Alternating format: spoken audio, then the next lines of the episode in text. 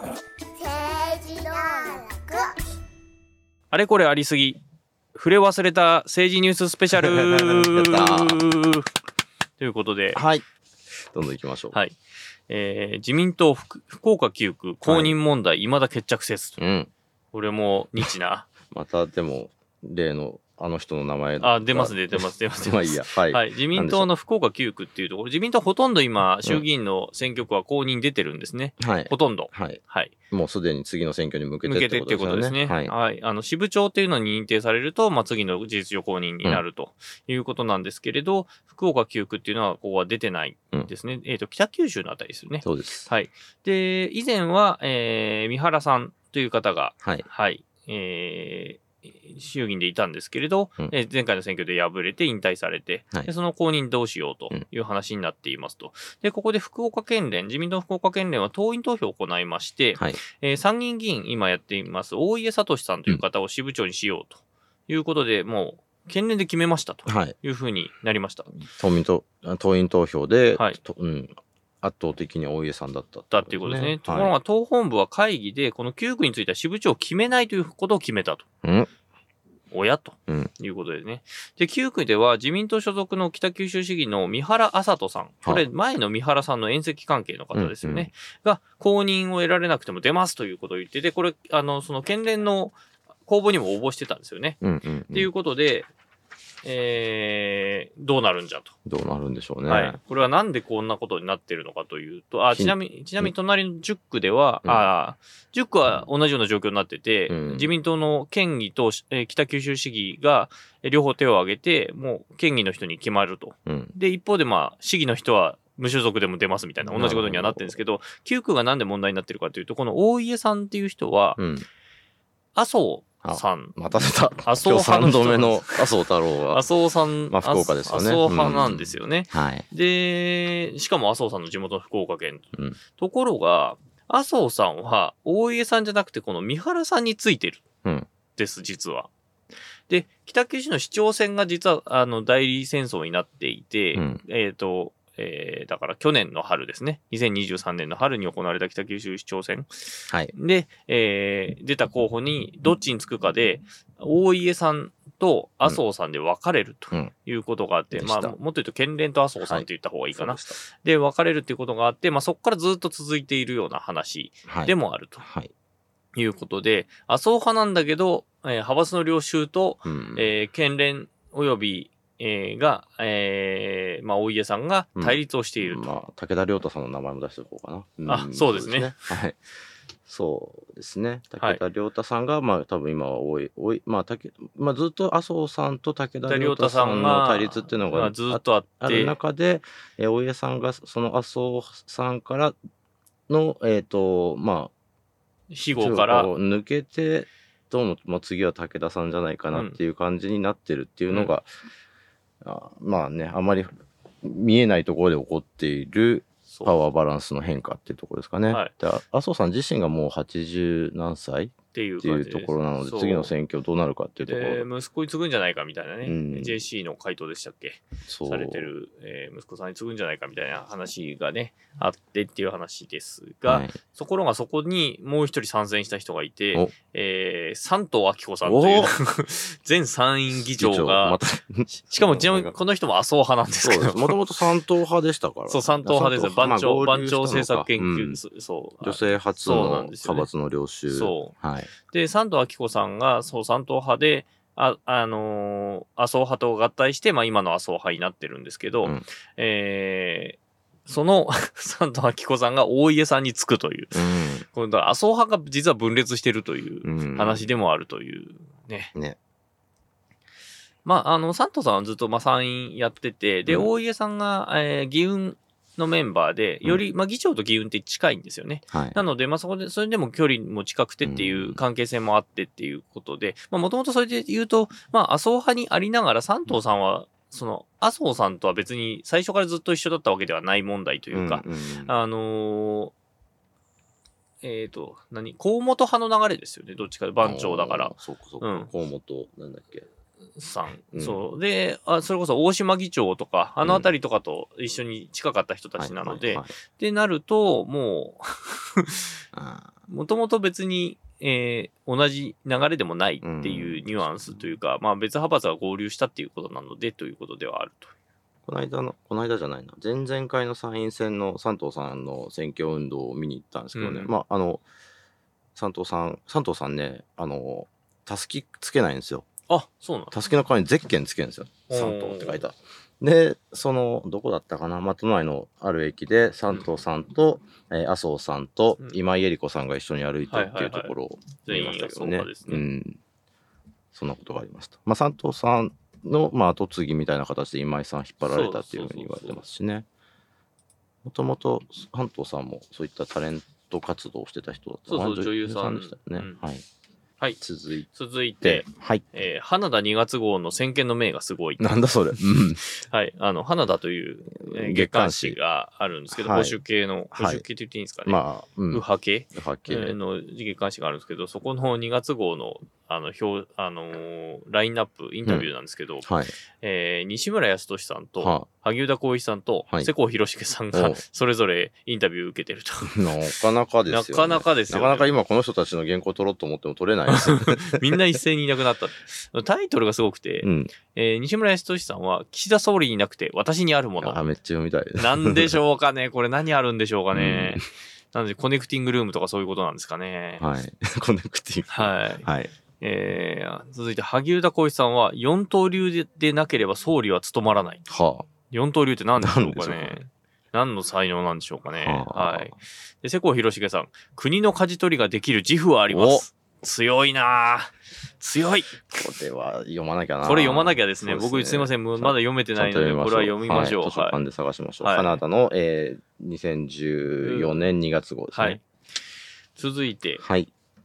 えー宮地議員投票間に合わず。なんだろ はい。自民党の宮地拓馬衆院議員うんがいるんですけども、あの、参議院、あ、参議院じゃない、えっ、と、臨時国会の最終日に、うんえー内閣不信任決議案が出ましたと。はいで、その時に、えー採決に遅れて投票できずあら、えー高木国対委員長当時から、えー口頭で厳重注意処分を受けていたことが分かったう。う。というんことで、遅刻したってことです遅ね。刻したってことですね。はいあの、投票の時には不正が起こらないように、うんあの、扉閉めるんですよ。はいはい。あのー、不信任案が出た時は。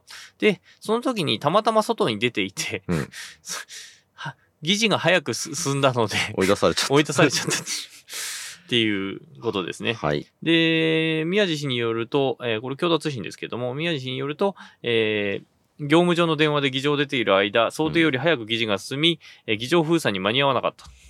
えー取材に血の気が引いた。大変申し訳なく猛省していると述べたと。はで、宮地氏は去年うん6月にも、えー採決に遅れ投票できなかったことがあるんで、 前二回回、目だったのか。前回。一般あったっていう。なるほど。はい、っていうことで。まあ、これは、まあ、あるあるで、あの、あるあるでっていうか、まあ、たま最に起き初るから最後までいろよっていう話なんまであすまあけそうどです、よね。あの、不信任決議案のまあ趣旨説明が、うん。通常大体まあ1時間ぐらいやるんですよ。うんうん。あの、こんなにひどいんですっていうのを。ただ、この日、えー、立憲民主党の泉さん結構、まあ最終日だったっていうこともあって、うん30分ぐらいで終わっちゃったんですよね。ななの、で、多分そういうのもあったのかなと勝手に思いますが、でもその後、討論もあるから、うんうんうん、それは言い訳が過ぎるだろうと、個人的には思うとうんいう気はしままあす。そうですね。まあちょっと陳事ですね。業業務上の電話でってね、その議 議員としてのね、採決以上に大事な業務って何だったんだっていうのもね。本当そうですね。あの、このダッシュで階段を駆け下りてるのを私の知り合いの記者が目撃して、うんなん何事かと思ったらそういうことだったっていうことでね。はい。まあ当選1回でしたっけ当宮地さん選、えっ二回と、ぐらい2かな期目かか3期目だと思います、当ね。選3回ですね。はい。まあ若い議員ですよね、そう。はいうんはい。はい。鹿児島1区。はい。っていうことですね。はい、続いて、はいえー猪瀬直樹議員、セクハラ記事で敗訴というは。ことで、うん。えー日本維新の会の、えー猪瀬、えー直樹さんが、えー去年の参院選の街頭演説中に、いや、去年、一昨年ですね、はい一。昨年の参院選の街頭演説中に、まあ、女性候補の胸元を触った行為をセクハラと指摘した記事で名誉を傷つけられたとして、えー朝日新聞とか、はいえー上智大の三浦真理教授を、えーに対して、まあ、損害賠償を求めていた訴訟の裁判で、えー請求を棄却と、うん東京地裁ですね、はい。はい。意図的に女性の胸に触れたのは真実と認められるとして違法性を否定うんということでしたと。ありましたね、そんなことね。はい。はい。で、まあ、この共同通信の記事によると、うんえーまあ、去年の、えー去年、一昨年の、えー6月の、えー吉祥寺駅前の街頭演説で、うんえーについて、まあ、報じられたという。で、のところで、まあ、そういうことがあったってことですね。胸に、えーたすきの上のを、胸を触ったと。はい。ということですね。で、裁判長は意図的なのは明らかだと指摘したと。うん。で、記事について前提とする事実が重要部分で真実であるとの証明があるというふうに言ったんですけども、まあ、猪瀬さんサイドは判決は名誉毀損の成立は認めていると。その上でいくつかの要件を満たしたので違法性が阻却されたという理屈だが、共同通信の見出しはそのうちの1要件だけを拾い上げ、わざわざ読者がセクハラの意図で触ったと認定したと誤読しかねない見出しになっているというふうにコメントをしているなるとほど。いうことで、はい。はい、まあ、そういうことがあったと。あったということですね。はい。じゃあ、続いてじゃあ、地方、はい。地方議会のお話に、はい。地方選挙の話に行きましょう。はい。年末に選挙が。はい、ありましたということで、武蔵野市長選で現職系候補敗れると。はい。あ、ここでメールが来てました。はい。はい。道楽モノメール、うんえー園田さん。うんはい。えー昨日、武蔵野市長選、武蔵野市議会補欠選挙がありました。自民党の派閥の政治資金パーティー裏金事件による逆風の中、自民公明が推薦する元市議の、えー、荻野康弘さんが当選しました。うんえーまた、えー、菅直人、えーさんまあ総の、理まあ、うん息子の菅源太郎さんが2位当選しましたと。投票率は前回を下回り低調でした。この結果を分析してもらえないですかというふうなえーメールが届いております。メールありがとうございます。メールありがとうございます。はい。いうものがありました。うんこれは宮原さんの方が詳うしいですかーね。ん、まあ、えっ、と、武蔵野市、東京都武蔵野市なんですけれども、えっ、と、まあ、じ衆議院の選挙区としては菅直人さんの選挙区なんですね。うんで菅直人さんが次回この選挙区からは立候補しないということを表明していて、その後継として、えー現職の武蔵野市長だった松下玲子さんがもう立候補するということを決めました。でそれにあたってえー武蔵野市長を辞めたのでそこので行われる、えー市長選挙うと、んえー武蔵野市議会の、えー補欠選挙が、うんえー定数2で欠員2のところ定数2で、えー行われたというのがこの24日クリスマスイブ投開票の選挙でしたね。はい、で、えー選挙結果は、えー339票差で、僅差。僅差で自民公明が推薦する、えーし元市議会議員の荻野さんという方が当選しましたとうんで一方でその松下さんや、えー菅直人さんが応援した、えー笹岡さんというここちらも元市議の方なんですけれども、えーまあ、立憲共民主共産令和社民、えー武蔵野生活者ネットワークといった、まあ、野党系が支持したんですけれども、えー残念ながらこちらは落選してしまったという形になりました。投票率も若干下がったんですそようね。でしたね。ううんんだからまあ、無党派の人たちが離れたのかなっていうふうに見えますけどね。で、えー市議補欠選挙の方は自公系が、えー一、一人、山崎さんですはいね。うん、で、えー立憲公認の菅源太郎さんと、まあ、い1議席ずつの当選という形になったと。で、菅源太郎さんは菅直人さんの、えー元政策秘書かな。うんで、まあ、長男であると。うんってな感じかな。あうんと、選挙関係で言うと、もう一個まああ、っどう見ましたみたいなあこれちなみに。どうですかね、まあ、やっぱりその市長選挙と、あのー結構その参議院あ参議院じゃないこと今年じゃない、えー、と去年あった統一地方選挙の時の、あのー選挙運動のノリをちょっとそのまま引きずってたのかなっていう感じがしていて、やっぱその定定数がねえー何十あるっていう選挙ってあの候補者を当選させるっていう、あのまあ、市民の枠組みと、うんえ1議席しかない市長をと、のを当選に押し上げるっていうあの仲間の作り方ってかなり違うと思うんですよ。んんでそこでその、まあ、4月の成功体験をそのままあの持ってきてしまったっていうのが、あの市民側その笹岡さん側の,、うんあの敗因の一つなんじゃないかなっていうふうにはちょっと見て取れましたかね。まあ、結構ね、辞める時期の問題だとか、そうまであ、すね選挙体制の問題だとか、まあ、いろんな要素が重なってうんいるなあという感じはしますけど。そうなんですようんね。だからそうなんですよ。野党側としてはね、こんだけ自民党があの評判がだだ落ちしてるっていう中での あの敗戦という形になったので、うん、非常に痛い負けだったかなというふうにも思いますね。ますけど、まあ、地方議会と、うん、もしくは首長と、また国政は別だぞっていうところも当然ある気はしますけどね。そうですねんまあ、その中で、うん、確実に抑えられなかったっていう問題、まあ、これがその国政に影響するかっていうのはまた別の話だったんですけれども、その流れをあの上手に汲み取れなかったっていう野党側、逆にそこに流されなくて、ちゃんとあの票を固めた、えー自公側の勝利っていうことなのかまあなそうっですてよね感じですかね。はい、はい。続いて、はいはい。ね選挙の話ですね。はいえーっと、0.4票差、再び当選扱い、いさ、記載、えー得票を認めると。えー4月、まあ、これも、えーっと、統一地方選挙ですね。はいえーえー東ちょ京っと触れましたよね、これ。触れましはい。たね。はい。えーっと、まあ、東京都中野区の区議会議員選挙で、えーまあ、当選者と、えー落選となった人との、えー得得票差が0.415票差だったと。えーで、これなんでこういうことが起こるんですかえっ、と、そう、1票じゃなくてね、 あの、少数点以下の票が起き起こるっていうのは、えっ、と、暗分っていうのがありましてですね、えっ、と、例えば、まあ、沢田大樹さんが立候補してたとしまして、沢田、どうしよう、太郎っていう人が別に、はいうんり同じ選挙に立候補してたとして、沢田ってかとだけ書かれた票うんについて、えーまあ、分けるっていう形が暗分です、もうちょっと細かい話はまたいずれしたいと思うんですけど、まあ、そういう感じで、えっとこの辞典となった人と同じ名前の確かヒロシっていう名前の人が、え2人以上いたので、わえー分けられて、えー少数点以下の票が出てるんですけれども、その少数点以下の票差で、えー共産党の伊佐哲郎さんという人が当選をしたんですが、えーこの当選は無効であろうということで、えっと時点の人が、訴えたわけで訴えたんですね。すよねあの、まあ、こ取り消しを求めたと。えーで、この、と無理無効であろうというされた疑問票には、伊佐真一というふうに書かれてたと。えーこの共産党の方は伊佐哲郎さんなんですね。でで、最初は東京都の選管の判断では、これやっぱ伊佐真一はダメだろうということで、うんえっ、と、伊佐さんの当選はなしって形になったんですけれども、え最初、区の戦艦は、伊佐新一は伊佐さんだろうっていうことで、伊区佐区さはんに入れたっていう。で、その後になったら、はやっ伊ぱ佐ダ新メ。一はダメだよと。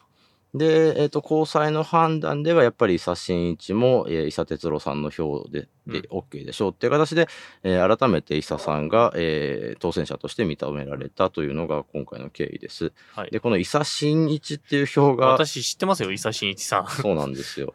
えっ、と、まあ、公明党の議員でいらっしゃるんですよね。国会議員ですね。はい。で、なので、えっ、と、その伊佐真一さん、まあだから公明党の人に入れたつもりで、いすえー共産党の票になっちゃうっていうのはどうなのっていうこともきっとあったとは思うんですけれども、えっ、と、裁判長の、えーコメントが書いてありますね。候補者に新一や他の伊佐という人物はおらず、伊佐氏に投票する意思で名前を合記したと推認できるという判断になったということですね。うんなるほどうんなかなか。なかなかなかなかですねわかりづらい。確かに、まはあ、いこれどうしようかなってなる票これだと思はいます。、こういうことってあるんですか、結構。あのーあの疑問票を時点が疑問票をね、提示して、うんもう一回調査し直すは聞きますけありど、ますね。で、それで一票差、一票差未満っていうこと、まあ、たまにありますけどね。ひっくり返ってひっくり返るってなかなか、うん。ターンオーバーことんターンなオにーねバーってうんなかなかな聞かかなないかなあんっまてりないいでうすよね。感じがしまはしたい。ね。あの、投票用紙には正しく名前を書きましょう。はいということですね。ですはい。はい。次のはいいかい、うん、いいことはそう。はいはい。えー京都市長選で、は井い上真司氏、はいえー自民党を除名というはことで、えー1月、2月か、 1月。 1。月、あ、1月から始まって2月に投開票かな。はい。はい、えー今年行われる、あの、は京都市長選をめぐって、えー自民党なんですけれども、えーが、えー二の湯、えー離党と、自民党に離党届を出していた二の湯真司さんという方の除名をしたとはい。いうことですね。はい。これはどういうことなんでしょうかというと、は。はいい自民党のですね、前かな京都府連会長うんが二之湯さんという方なんです、はい。実は。はい。はい。で、その人は岸田内閣でもうん閣僚を務められていた方でして、はい。はい。で、その人のご子息うんの二之湯真司さんが、えー京都市長選に出ようとはい。いうことで、えー立候補の動きを見せていて、はい。ただ自民党としては、えー前、あ元内閣官房副長官の松井浩二さんうんの推薦を決めていたということもあって、えーまかりならんとうんいうことを示すために、離党じゃなくて、お前は除名やうんということになったと。やっぱ厳しいですね、いうことですね自民党は維新だったらね、っ ていうね、なんかそういうことありましたけどね。維新だったらあの地方議員の数を揃えたらとりあえずなくなるみたいなことはあるかもしれない。 じゃあ、鈴木宗男さんは、そのね、あの、離党届、除名処分を載せて あ出す前に離党をするっていうね。まあ、そんなこともありまし確かたがに。まあまあ、はい。えっと、まあ、自民党はこうなったと。はい。はい。で、そうなんですよね。だから、自民党系の人が、あ自民党系っていうか、まあ自民党の推薦の人と、元自民党の人が出るっていうことですね。はい。はい。で、まあ、松井浩二さんに関しては、今回は、え立憲ー、もともと民主党系そのう、人で民す主よ党ね。政権の内閣官房副長官です。はい。に、今回は自民党も乗っているとはいいうで、形に京都出身なんですよね。はい。はい。で、えっ、と、共産党が推薦するのかな、福山和人さんを。まあ、もう何度かり、えっとはいそうですね立候補したことがありますよね。あと、京都党京都党の地域はい政党、京都党の村山昭恵さんはい。には、えー国民民主党の不連がついたのかまあ、前原さん系がつ不い連がつてるいて、あとプラス維新一心で。ですすが、はい。あ乗っかってるってだいからう。国民、まあ、ここをめぐってのその対立が、あの、前原さんと国国民民民民主主党党とと、の間であったっていうことですいうね。ことですね前原さんが、まあ、き決めたんだけど、その後前原さんが離党しちゃったので、はい。離党かつ前原さんは除名されてるんですけど、うんえーっていうことがあって、えーそれは撤回するみたいな話があったりなかったりみたいな。はい。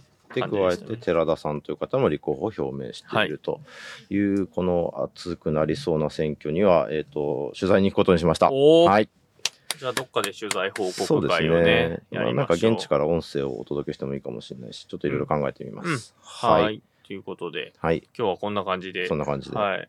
もうトータルで言うと1時間ぐらい喋っちゃいました。食べちゃいましたね。はい、はい。まあ、えーっとはい、本当はね、ここからおこ落としたニュースもいくつかあったりするので、はい。ということで、どうでしたでしょうか。どうでしたでしょうかね。まあね、ちょっと動きが早いんでね、まあ年末年始はそんなに動かないかなとも、か思いつつも、はい。はい、まあ、また次にこのニュースのね、話をするときは、また状況が少し落ち着いたタイミングかなとも思いながら、うん。はい。ということで、そうですね、はい1月から国会が始まるんでね、はいつ通常会かはな、い。今の時点では、後ろに倒そうと。うんまあ、昔1月4日とかから始まったことあるんですけど、うまんあ、そういうことはしなくて、うんうんえー極力捜査の行方を待ちながら、うん1月の終わりぐらいからやりましょうという感じになりそうです。今の時点ではですね。はい。ということで、あと、お知らせがはい一つあります。はいえー現在開催中のポッ、ジャパンポッドキャストアワードとはいいうイベントがありまして、うんそちらのリスナー部門という、リスナー投票部門があるんですね。はで、そのリスナー投票部門にぜひ、うん政治登録入りたいなとはい思っております。清き一票を はい、お願いします。えで、ーサイトから、はいあの、こう、あのフォームにフォームに記記入入ししてていただけると、えー、一人一票、うんえー投票できますので、ぜひ、あの、投票をお願いしたいなと、1月いっぱいまでうんできます。うん一、人一票なので、えー、何回もはできないので、はい、そういう時はどうするんですか家族やお友達、はい。ね、ご近所の皆さんに、はい。はいぜひ政治当落で一票を入れてくれと、はい、お願いを。広げてくださ。はいい、広げて、輪を広げていただい て、本当に皆さんのね、一人一人の行動がうん、一、人が一票、一人に頼めば二票になると、 はい三、人に頼めば三票になると。